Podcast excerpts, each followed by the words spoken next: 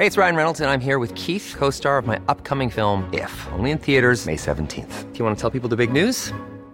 All right, I'll do. Sign up now and you'll get unlimited for $15 a month in six months of Paramount Plus Essential Plan on us. Mintmobile.com slash switch. Upfront payment of $45 equivalent to $15 per month. Unlimited over 40 gigabytes per month. Face lower speeds. Videos at 480p. Active Mint customers by 531.24 get six months of Paramount Plus Essential Plan. Auto renews after six months. Offer ends May 31st, 2024. Separate Paramount Plus registration required. Terms and conditions apply if rated PG. Events over the past year have shone a light on racial inequality across the globe. Australia is no exception. This nation's journey towards a more just, equitable and reconciled identity still has a long way to go. With that in mind, and in a spirit of reconciliation, we acknowledge the traditional custodians of country throughout Australia and their connections to land, sea and community.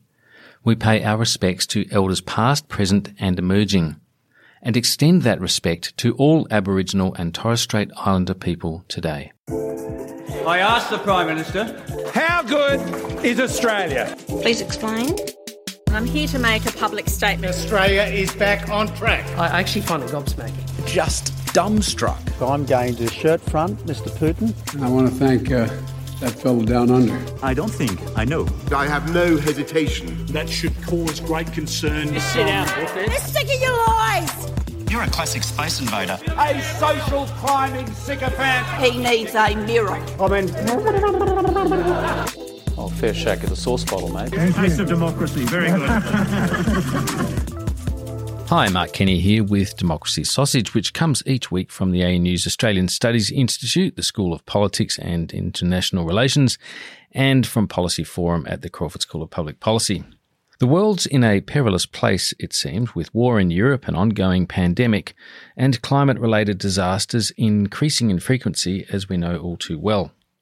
While the new Labor government has attempted to inject a measure of positivity into Australia's international relations, it's clear that America, Australia's closest strategic ally, continues to turn in on itself. The isolationism and toxic division of the Trump administration seems to still be shaping US domestic politics and limiting American prestige and influence globally. As the January 6 congressional inquiry wends on, Trump's intense politicization of the Supreme Court is unveiling its full horror, leading to profound divisions and fears of a serious internal conflict. Some even say civil war or some sort of equivalent.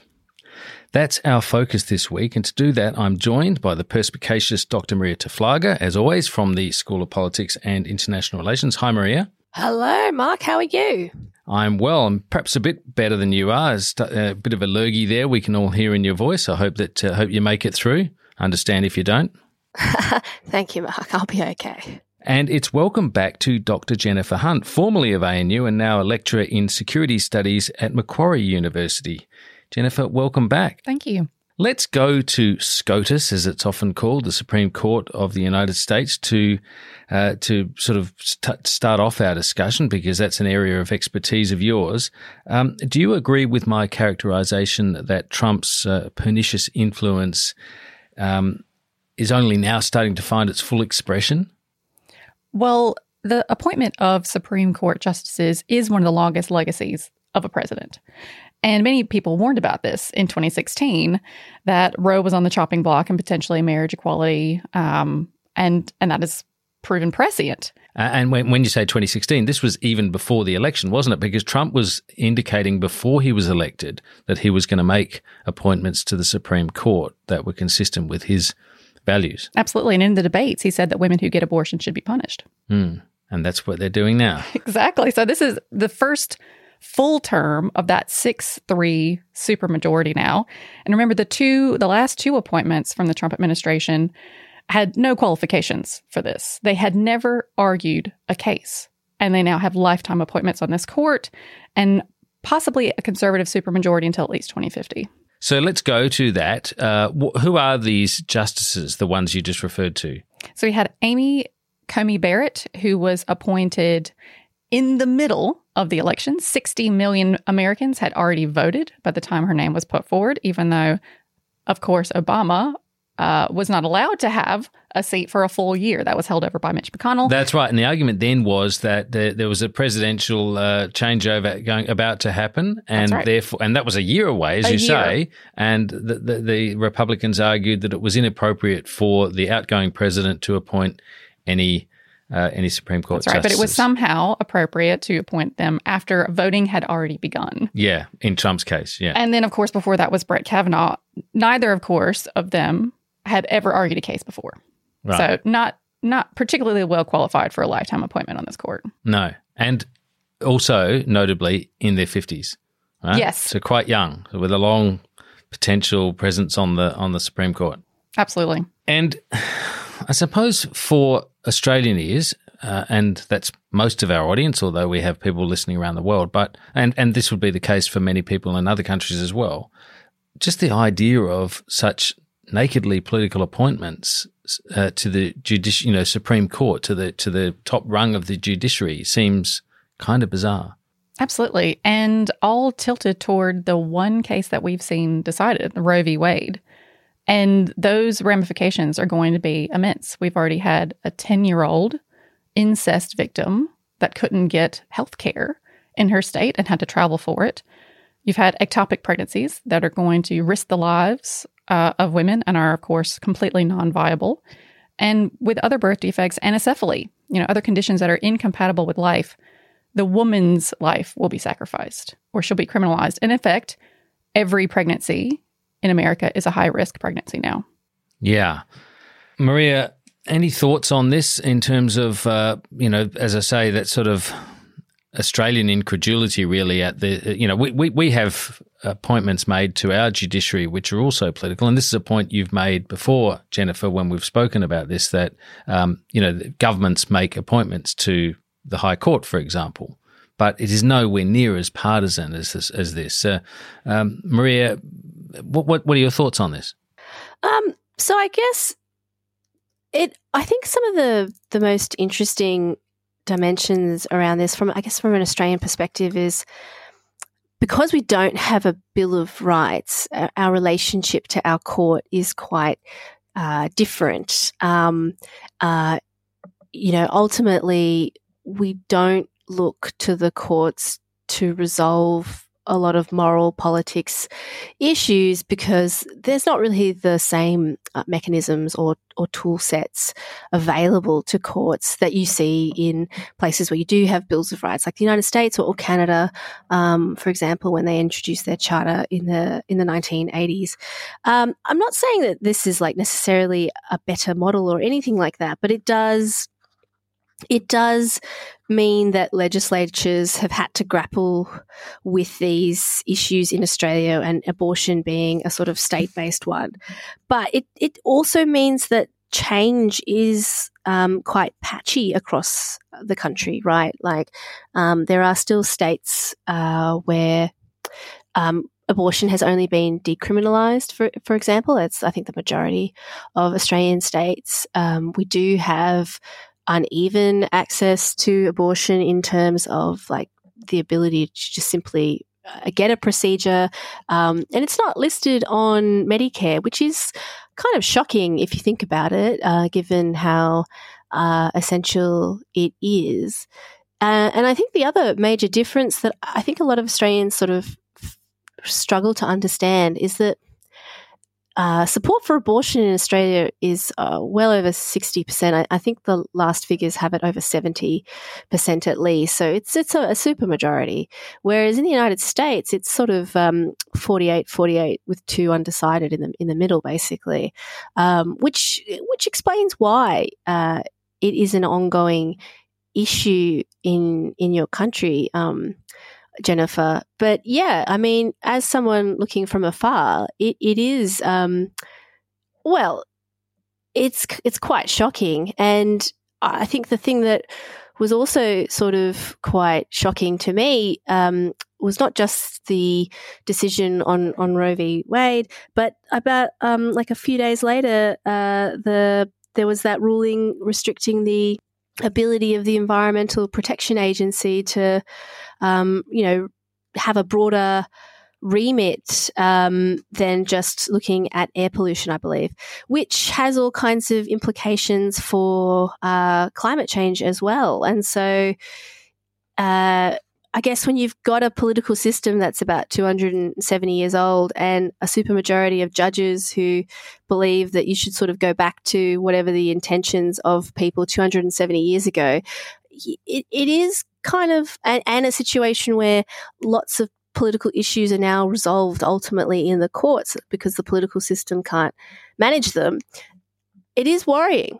It, it is, and and Jennifer Marija raises a couple of points there that are quite interesting. I think one is the the the point reminding us the point that the the, the court is going back to its own previous ruling in this case uh, on, on Roe v. Wade, right? So it's actually revisiting a decision and overturning a precedent that's already established, which is actually quite uncommon. Yes, very common. The court has normally expanded rights, and of course, there are other later uh, rulings that are built on Roe v. Wade's precedent. Yeah. So essentially, just determining that the court had it wrong 50 years ago, when it uh, when a majority of the judges were appointed by Richard Nixon, as I understand, when when the original decision was made in Roe v. Wade, um, and and when things were, as we now know, because we have the uh, the value of so much history since, we now know that what we thought, what people thought was a hyper partisan court then was nothing compared to to you know, the way politics have gone in, in the United States and the way these appointments have gone, the way the court now conducts itself.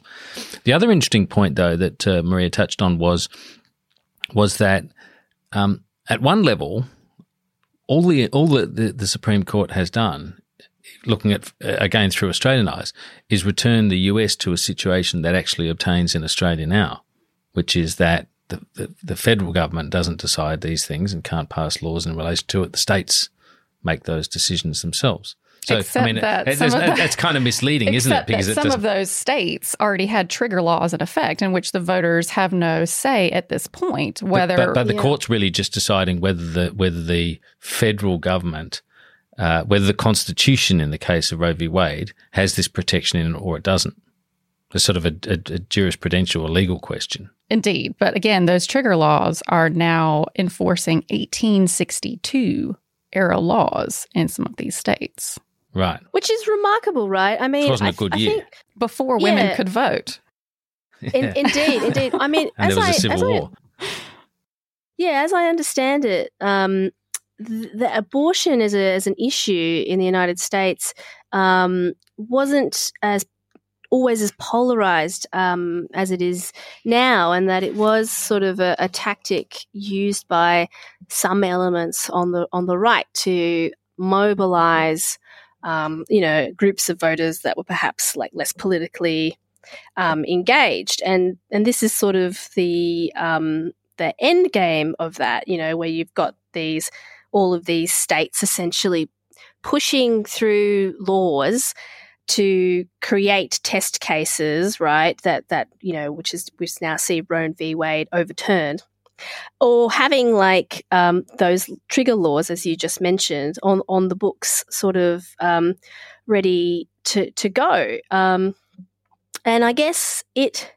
it um, it does sort of it kind of to, to me sort of points to like a failure of of politics, right? To like that's the whole reason we have parliaments. It's to sort of try to resolve these difficult issues um, on the basis of you know citizens. Um, you know preferences and um, discourse, and um, I guess I think it is as as an outsider, right? You know, it, to, to me, it sort of says that something needs to be done about the institutional settings because it's too dangerous to allow nine people to essentially who have lifetime appointments and are point, are now appointed in an entirely partisan and politicized process to have these decisions of life and death over you know 200 million women in the United States, um, let alone everyone everyone else. Like I have no idea how you fix that. But to me, it's like it's a it's a it speaks to a bigger set of problems than just just the court. Of course. And de Tocqueville called states laboratories of democracy. The federal government was there to underwrite minimum standards, right? You can, every state can have a minimum wage that is above the standard, but they can't go below it. Right. So there has yeah. to be some modicum of standards. And that's what the federal government is. But what we have now at the state level are laboratories of autocracy, mm. where in this suite of decisions that the Supreme Court has made, they have now eroded the separation of church and state. They've eroded the enforcement of Miranda warnings. They've, uh, you know, eliminated the ability to sue violent border guards. You already mentioned the EPA's authority to regulate uh, greenhouse gases at power plants. That's gone. Um, they've already dis- dismantled the Voting Rights Act in 2013, this very same court. But now there's a case pending that could see Republican legislatures at the state level overturn the will of the people to declare whomever they want the victor of elections. Mm. So I think just seeing that one case in isolation exactly. misses the point of this of this court. But you're you're correct. This was largely seen to be a Catholic issue at the time some of these laws were written.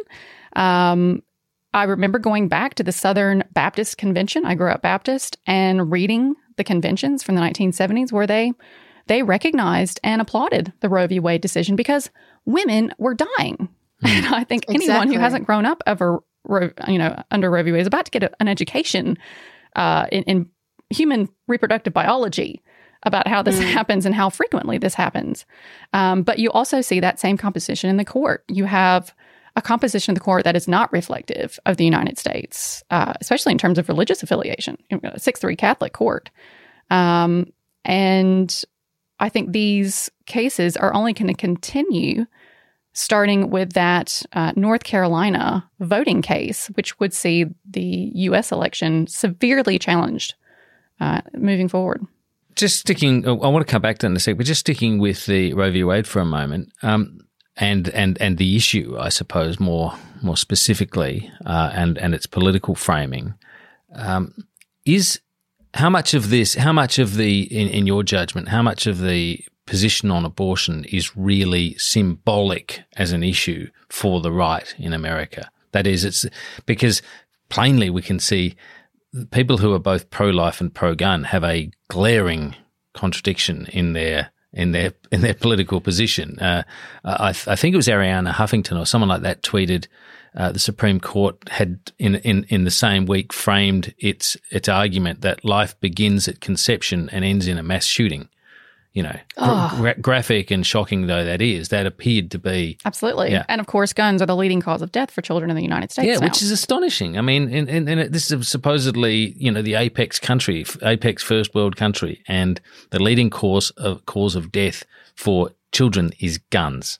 Absolutely, and not and not, not those, civilized. Not the muskets, you know, of the originalists. Yeah. And you the know, muskets, AR- of course, were the guns that were sort of around at the time Absolutely. that the right to bear arms was yeah, established for the purposes of a well-regulated militia. You know, yeah. be sure to read the entirety of the Second Amendment. Yeah, yeah. But you know, an AR-15, the type of damage that does, they were having to identify some of those school children in Texas by DNA evidence. It's just Jesus. Know, it's unfathomable. Yeah.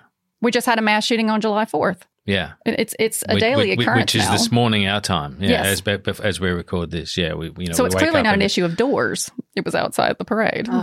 What's that? It's clearly not an issue of doors. That was the Republican. Oh, the doors uh, thing. Yeah. yeah. the doors about yeah, schools. Yeah, exactly. We need to turn them into prisons. Well, I mean, also like fires are also a life-threatening issue, and one door in and out wouldn't like this this is insane. Like i can't believe we're even talking about this. This is stupid.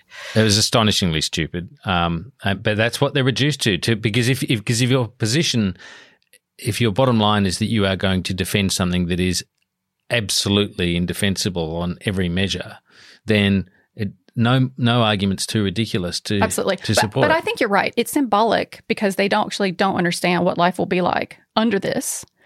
Um, but it has also been the only focal point that the entire party can agree on for as long as I can remember. And and they are taught that abortion is murder.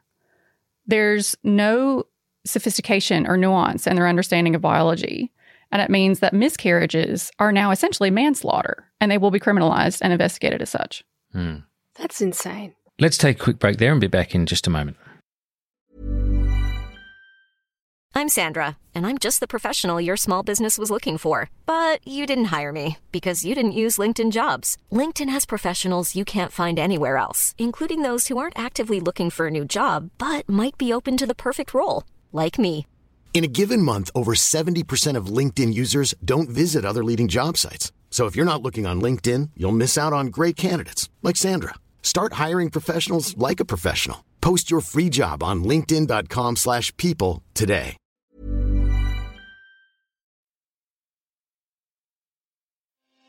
Hi, I'm Sharon Bessell.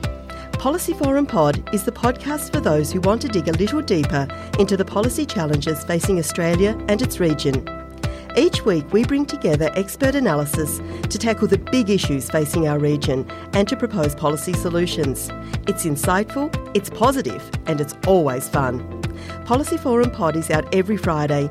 You can find it on iTunes, Spotify, or wherever you get your pods. Or find us at policyforum.net slash podcasts. Welcome back. Now, I'm going to raise something that's uh, you know I do with some trepidation because it's a, it's an unpleasant prospect. But I, I wonder what your I'll get both of your opinions on this. Um, what the prospect is for? I mean, given that we see these mass shootings all the time, uh, they are very very frequent occurrence now. Uh, we know right wing political extremism is a growing problem in a lot of places in the US, particularly. Uh, nut jobs could now be armed not just with an AR 15 or whatever you call it. I'm not an expert on arms, as you can tell. Um, uh, but they've got the Bible as well, and now they've got the Constitution, as they say, right? Um, you know, in this uh, in the wake of this Roe v. Wade overturn. Is there a danger that we are now going to see to those corporations who came out very quickly and said any of our employees who are uh, who, who, find themselves in need of a termination can go to pro-choice states and we will pay for them? Is there a danger that those sorts of corporations who are in in pro-life states, um, as they call themselves, uh, could face direct action by extremists? I think so. I mean, anti-abortion extremism was already designated as sort of a radical group on the FBI, you know. That's list. right, and we and we know that clinics had been attacked in the past, and people have been killed, and there've been all kinds of tragedies. And we know that the Supreme Court had also overturned any barriers around those facilities and their healthcare facilities. They don't just do abortions; they do healthcare screenings, they do cancer screenings, they do birth control, and so they had overturned any safe zone for women trans, you know, uh, moving through that space. And I think you will see groups that feel emboldened now.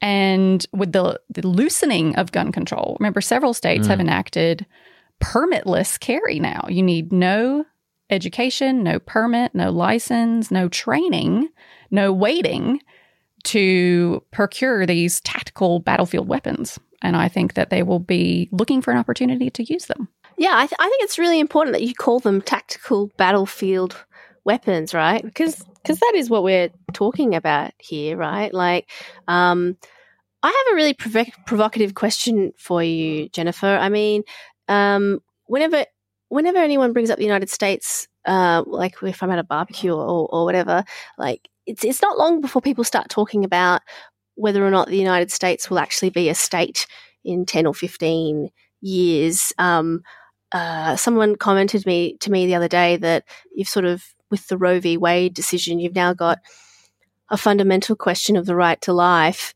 that is treated in like drastically different ways um, in different jurisdictions across the country. I mean, I don't know. For the first time since slavery, really. Yes, yeah. exactly. Uh, exactly. That was exactly the context in which the point was made. Um, you know, is this hyperbole? No. I think I think sadly, if you look at the indicators of a of a failing state, uh, the U.S. ticks some fairly dangerous boxes, and it's it's not um, it's it's nowhere more dangerous than to women. Um, I've had lots mm. of conversations with people in the United States about where to send their children to school, uh, to college, uh, and to university. Mm. And this being a key consideration, will they see will they receive medical care um, when it's required, or will some rapist in that state decide they want to select the mother of their children? what a An outrageous proposition. What do you think the impact will, will be on on the midterms? I mean, like, I mean, realistically, what can the federal government really do to address this? I mean, what can the political system do apart from um, you know, hope that a justice passes away so they can be replaced. I mean, I think, I think, I think our audience would, would if you do under, know know that answer, like that would be helpful. Yeah, and just before we go to that, I mean, can I add just one other aspect to that question, and that is the, the, the possibility, however faint, of expanding the Supreme Court, which was one of the options that was being talked about for a while, which could change the balance. So, on top of what Marija was asking. Yeah, absolutely. So, I think that's probably the easiest one to start with. Uh, there is no mention of the number of justices in the Constitution, in the sacred document. It has been uh, fewer, it's been more. It's currently nine because there were nine district courts, nine circuit courts. Uh, when they were when they were developing that number. We have now 13 circuit courts in the United States, not nine. So I think that's an excellent starting point for a rationale. Um, during the New Deal, FDR threatened to expand the court if they didn't uh, get into line with some of his progressive measures, and so that that wasn't a necessary step that had to be taken in the end. I'm not sure that that Biden has that sort of uh, you know intimidation factor that FDR had. The Kahunas for it. Um, but I do think expanding, rebalancing the court is an increasingly popular uh, popular option. But that would just be seen for the political act it, it was, wouldn't it? By the right, they would see it as, hang on, we've we, we, we won the presidency, we filled the vacancies, we we operated as the rules allowed, and you are now just rigging the rules in your favour, which is you know descent into more chaos. Well, if Mitch McConnell says that that would be rich because he obviously didn't abide by the rules by keeping that seat open in the first place for a year in keeping 400 pieces of legislation that had been passed by the House weren't even given a hearing in the Senate. So if we want to talk about rules and norms, I would have to say that the Republican Party has not found itself, you know, considered itself bound by those for quite a time. Nor reason. I mean, that's a reasoned argument. That will be water off a duck's back, right?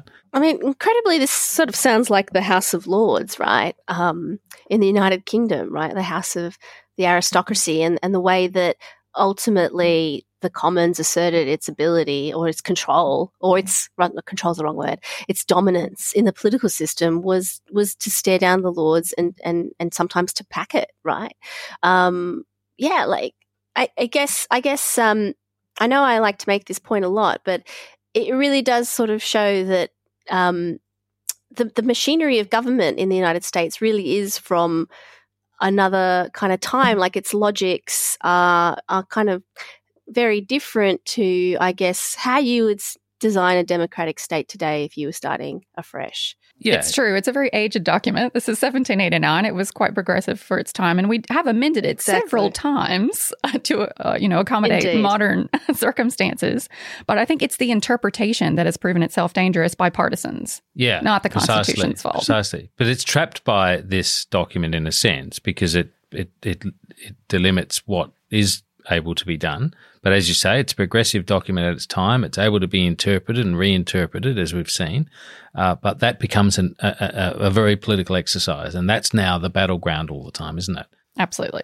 How about the Republican Party itself, the GOP? Um, it seems to be a party that is in rapid descent from anything approximating the the Democratic institution that it that it used to be, that it's been at its best anyway. Yes, Norm um, Ornstein called it an insurgent outlier that it's unpersuaded by facts and evidence and doesn't recognize the authority of any opposing party to govern. Right. And that was 10 years ago. Right. and you didn't even read that. You just you just said that just rolled off the top because yes. And it's it's um it's as cogent an explanation as I think there is, but as you say, that was 10 years ago, and that's become even more pressing since. Can I just read the lead uh, from a New York Post article? Um, and this uh, this is how it goes. Disgraced, disgraced former Missouri governor and GOP Senate candidate Eric Greitens, is that his correct pronunciation? Yes. Yep. Released a wild ad Monday calling on primary voters to order a quote rhino, that is R I N O, hunting permit in an attack on Republicans known for breaking with former President Donald Trump. So he was clearly targeting people like Liz Cheney, who mm-hmm. are now seen as, you know, figures of great hatred on the on the religious right, disloyal. on the pro-gun right. Yeah, as disloyal, as a traitor, everything else. Um, and and pretty clearly the imagery in that ad where he's holding a shotgun, he's he's, he's flanked by men in fatigues, Mhm. uh, holding assault weapons. Um, it, this is this is a repu- this is a mainstream candidate. I mean, transpose these conditions to Australia, it is unthinkable, right? That's the Absolutely. the the, the idea that this guy is effectively calling to arms for, for the for the purpose of getting a permit so you can assassinate Republicans, people who are Rhino Republican in name only, because they are what doing the bidding of the left or whatever it is. Absolutely. And he's encouraging people with that, you know, the Mm. to get your own hunting license. He is giving them permission. Yeah. And, you know, from the Australian perspective, I teach research methods in, in security studies and looking at, you know, visual data. Campaign ads are a great example of, of the kinds of narratives and, and visuals and, and other sorts of data that we can glean and themes we can glean uh, from visual data. So in my class, I pull up three political campaign ads from the United States that I'm sure they haven't seen. I assume they haven't seen. Um, but before I do so, I have them make a list. What do you expect to see in a political ad? What do you expect to see from someone who's vying for leadership? And they always come up, these are postcards, come up, you know, judgment, policies, temperament, credentials, right? Hmm. But what they get when I show them these ads of Republicans is them blowing up a car marked with the word socialism. And they're just flabbergasted. They're like, this cannot be real. I'm like, all of those people were elected. These aren't fringe candidates. These are Hmm. all elected officials. Hmm. And this is the type of narrative and discourse and sort of violent imagery that is becoming increasingly mainstream in the Republican Party. I mean, what do they want? What's their ideal state look like? They do not consider anyone else real Americans. They're very clear about that.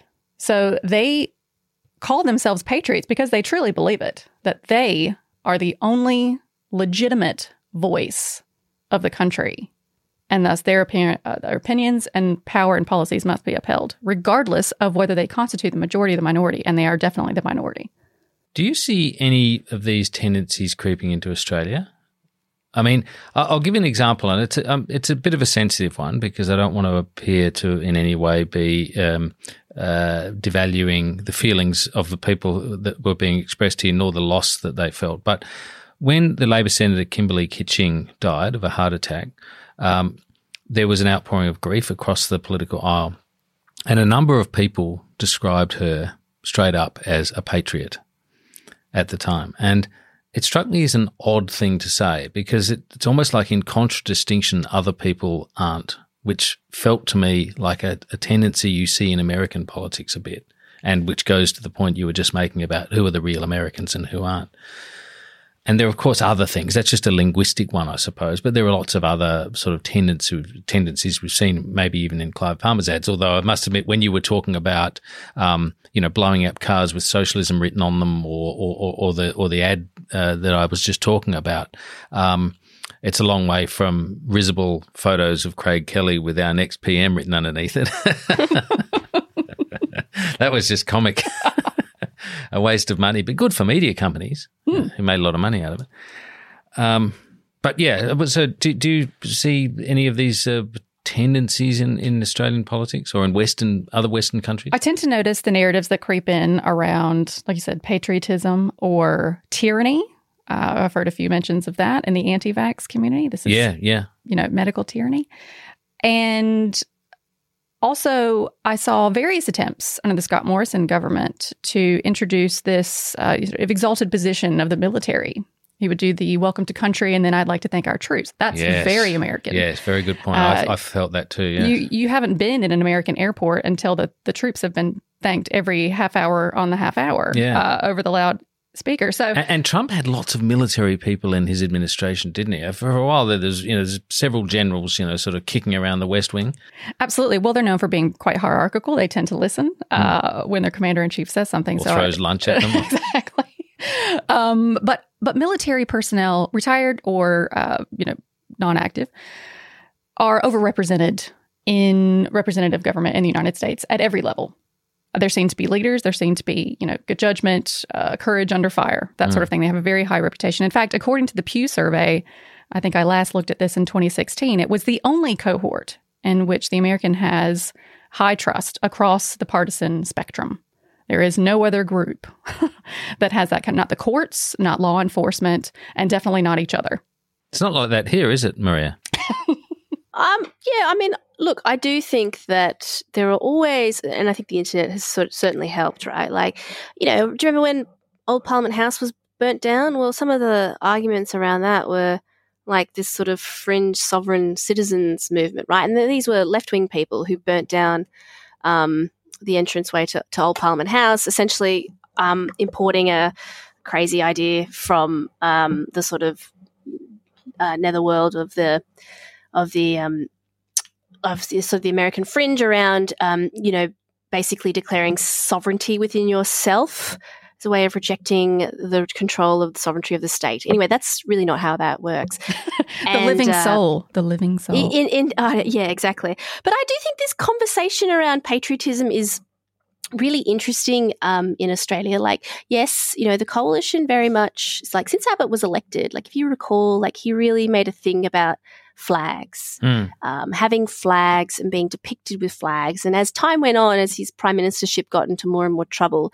more and more pla- flags kind of. Um, I think it got appeared. to nine was, at one stage. yeah, it was a linear relationship, you know, um, um, and um, and I and I, and and we've certainly seen like the militarization of lots of uh, policy responses under the Morrison government. And if you recall, one of the things he said, one of his few regrets, was that he he didn't bring the military in earlier to manage the vaccine rollout. Not that he uh, regretted uh, trying to politicize the rollout by using the bits of government he controlled so he could take credit rather than allowing the states to do what they're actually good at, which is running health systems, right? So, yeah, and you know, and, and like the governor general is more often than not a military uh, yeah. figure these days. Um, you know, so there's definitely a sort of veneration around that um, from the coalition. You know, if you look at the Brereton report, like that was that was that was a difficult issue for the government to kind of um, manage. But um, and I think that kind of goes hand in hand with, um, you know, Labor until very, very recently has sort of ceded pa- like the like patriotism um, to the right and had done so for for a generation, which which is kind of incredible because you know, I mean, like where did Labor kind of start? Like, you know, Australia for the working man, Australia for the white man, um, you know, Australia for Australians, um, and and and so, and I guess because we've had these social reckonings around uh, rights movements um, for women, for Indigenous people, for, for you know non heterosexual people, so much of what the left has had to sort of say about the Australian state for I don't know a good fifty years has been one of you know critique, right? Critique outside of like like the classical kind of class material political kind of critique of the Australian state. And um, and so, yeah, Labor has sort of kind of ceded that ground. But I, I actually think it's really interesting that a lot of politicians within Labor, on both from both the left and right factions, are kind of saying that we need to reclaim the politics of patriotism. Um, and we need to find like a positive way of talking about um, Australia because it is kind of alienating. And whilst I do think that we do import many cross currents from the United States, I, I do have hope that we don't, we won't we won't have quite the same outcome, essentially for two reasons. One is we're not an empire, and the United States is. And that sort of discussion of the military, like if you look at all empires, they all kind of do this, like in their own kind of way. Um, you know, the, the, United Kingdom still has like a lot of overhangs around this. Like there's that Queen's conference concert every year with the military, for example. Like that's, you know, that's like one thing. Like the way Russia um, celebrates its um, military, like it's just on a different scale to what we we do here. So we don't have that kind of empire dimension. And two, um, yeah, you know, we could be getting to a sort of situation where our leading left wing parties are, are finding a new way to sort of celebrate the nation. And I think the voice and the stuff around the Uluru Statement is one pathway down that avenue. So it'd be really interesting to kind of see. Well, that's a really interesting point, actually, and I guess we'll have to look at that in, in another podcast uh, uh, quite separately because it deserves uh, it deserves attention all on its own. Of course, as a question and all of the issues around that, and uh, you know whether it can be successfully progressed and where the Greens fit in, and a whole range of, of questions come up about that. Just uh, stick it going back to the um, to the to the GOP for for for a bit before we conclude.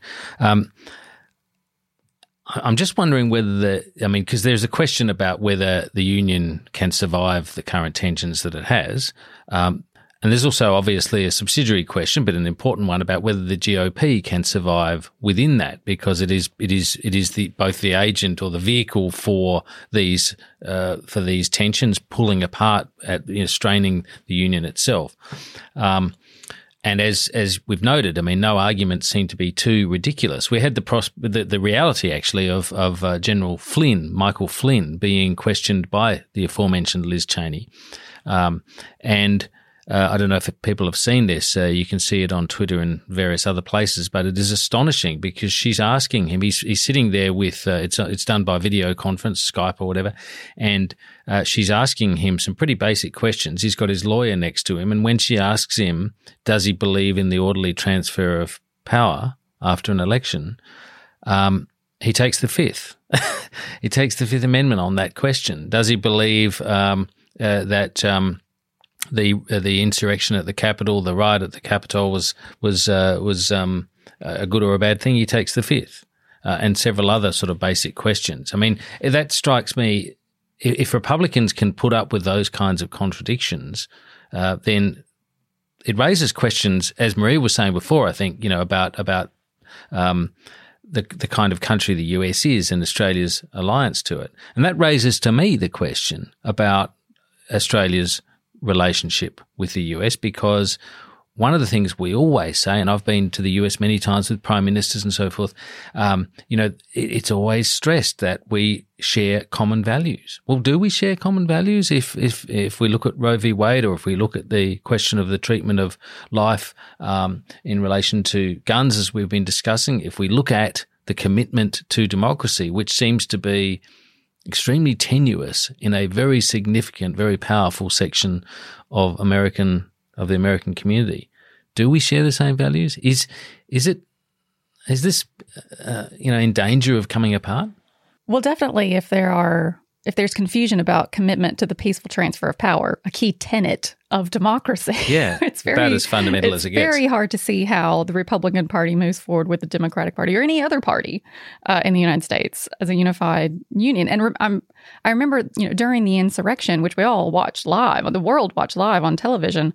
Uh, although, of course, you know, Susan Collins still thought it was Iran. Uh, she wrote an op-ed about that. Um, she thought it was what? She thought it was Iran attacking. Oh, did she? She did, and she she pinned that in her under her own name in her local newspaper. When this attack happened, I assume Iran was following through on its threats. Right.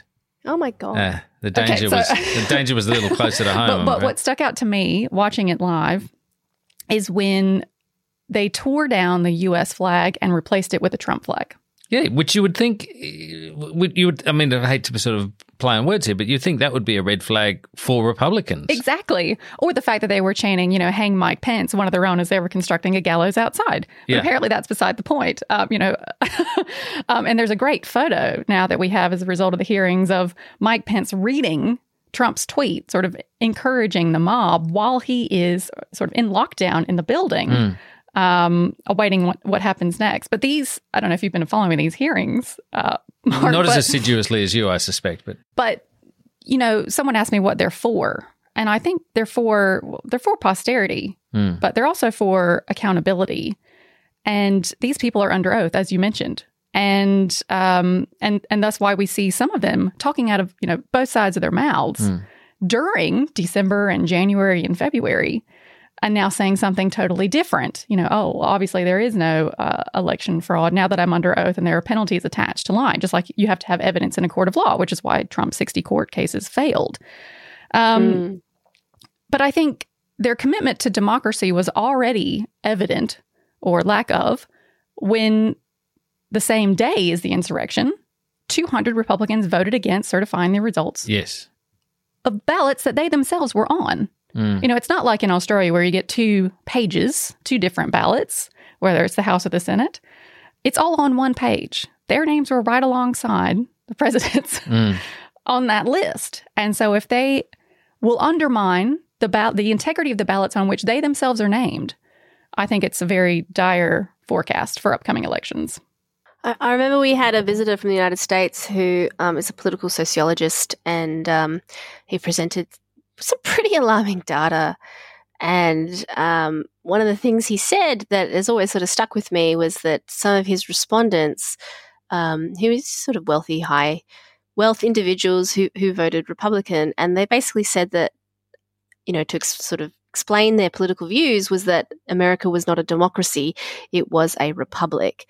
And looking at um, some of the ways in which um, voters' rights are systematically undermined uh, across the country. Yeah, yeah, I, it does look like a country that actually has a pretty shaky commitment to democracy um, in a way that is really striking to Australians, where, of course, we must vote and where our electoral commission is empowered and required basically to bend over backwards to make it as easy as possible. Absolutely. Oh, just one last point on the hearings so we can sort of going back to the beginning of our conversation.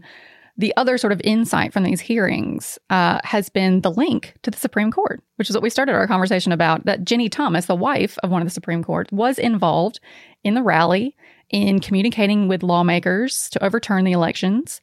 Um, and remember that her husband, Justice Thomas, was the only justice in an 8 1 decision that ruled to withhold White House documents from the January 6th committee that's hearing now. Right. And of course, he's the uh, justice that has also raised the prospect of revisiting uh, same sex marriage. Yes, contraception. Yep. Uh, but not, you know, Loving versus Virginia, which is uh, interracial marriage, because he's in one of those. Right. But, yes, indeed. But all of those cases, as you mentioned, are tied together with Roe under the right to privacy and the expansion of individual rights. And you know the the role of religion in all of this is the pernicious role of religion in all this is uh, can't be overstated. Um, I saw I don't know how credible this dude is, but his name's Nick Fuentes, and uh, uh, he was saying he's a sort of a white Christian broadcaster, uh, and he was saying on his uh, poisonous program that. Um, what did he say? That anyone who doesn't serve Jesus Christ, and this was sort of basically said against Jews, uh, so it was an anti Semitic comment. Anyone who doesn't serve Jesus Christ should not be allowed to hold public office in the United States. Yeah, shocking. Wow. Shall have no religious test. I remember, we wrote that one down too. Yeah. But um, this was on the back of uh, uh, Jewish people saying that, well, the right to abortion is part of our religious relief, uh, uh, religious beliefs, right? So religious freedom is religious pluralism. Otherwise, it's just sparkling theocracy. Exactly. And beautifully put. So, the whole point the place was started. And and so this was an attempt to undermine um, the narrative that and I believe it was it was him or someone similar that said, "Well, that doesn't really matter. That's not a real religion because they don't have a pope. They don't have that centralized authority.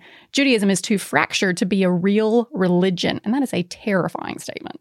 Indeed, it is a terrifying statement to end on. Um, thanks. It's been uh, wonderful having you here again, Jen. Oh, thank really you. terrific.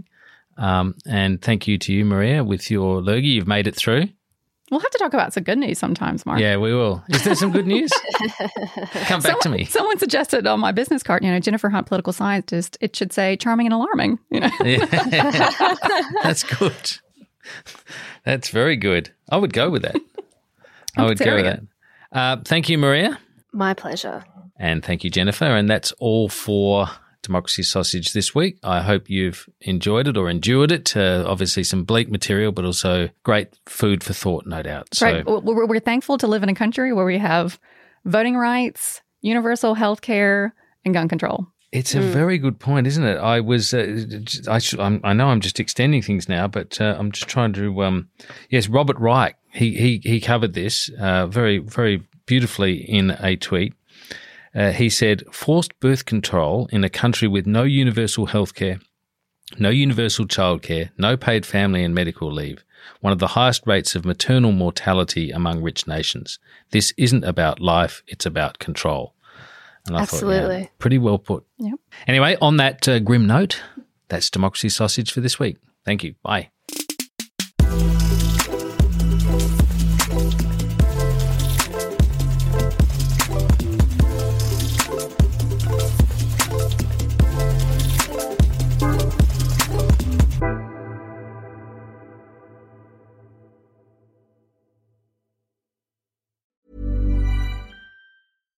This is the story of the one.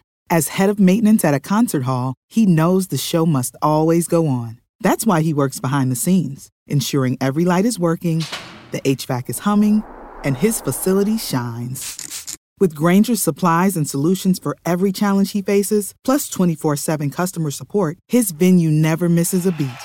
Call quickgranger.com or just stop by. Granger, for the ones who get it done.